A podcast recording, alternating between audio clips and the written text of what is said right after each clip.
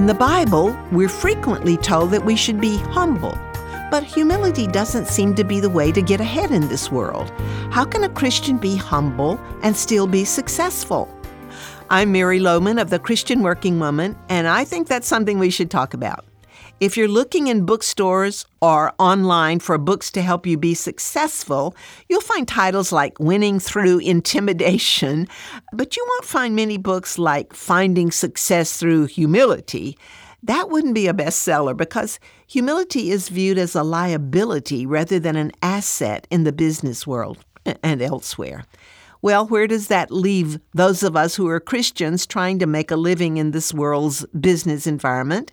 Is the Bible's challenge for us to humble ourselves, as Jesus said, or to wear humility, as we read in Colossians 3? Is that compatible with our desires to succeed in our careers? I believe the answer to that question is a big yes when we understand the real meaning of humility.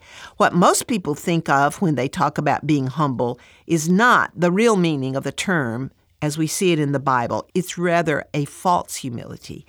Have you ever met someone who acted very humble, but somehow you just didn't feel it was sincere?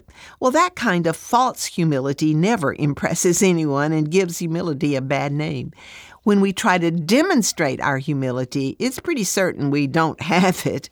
For example, refusing to accept compliments graciously is not real humility, or saying degrading things about yourself is not a sign of humility, or refusing to accept rewards or recognition for what you've accomplished. That's not a sign of humility. Humility is a natural outcome of learning who we are in comparison to who God is.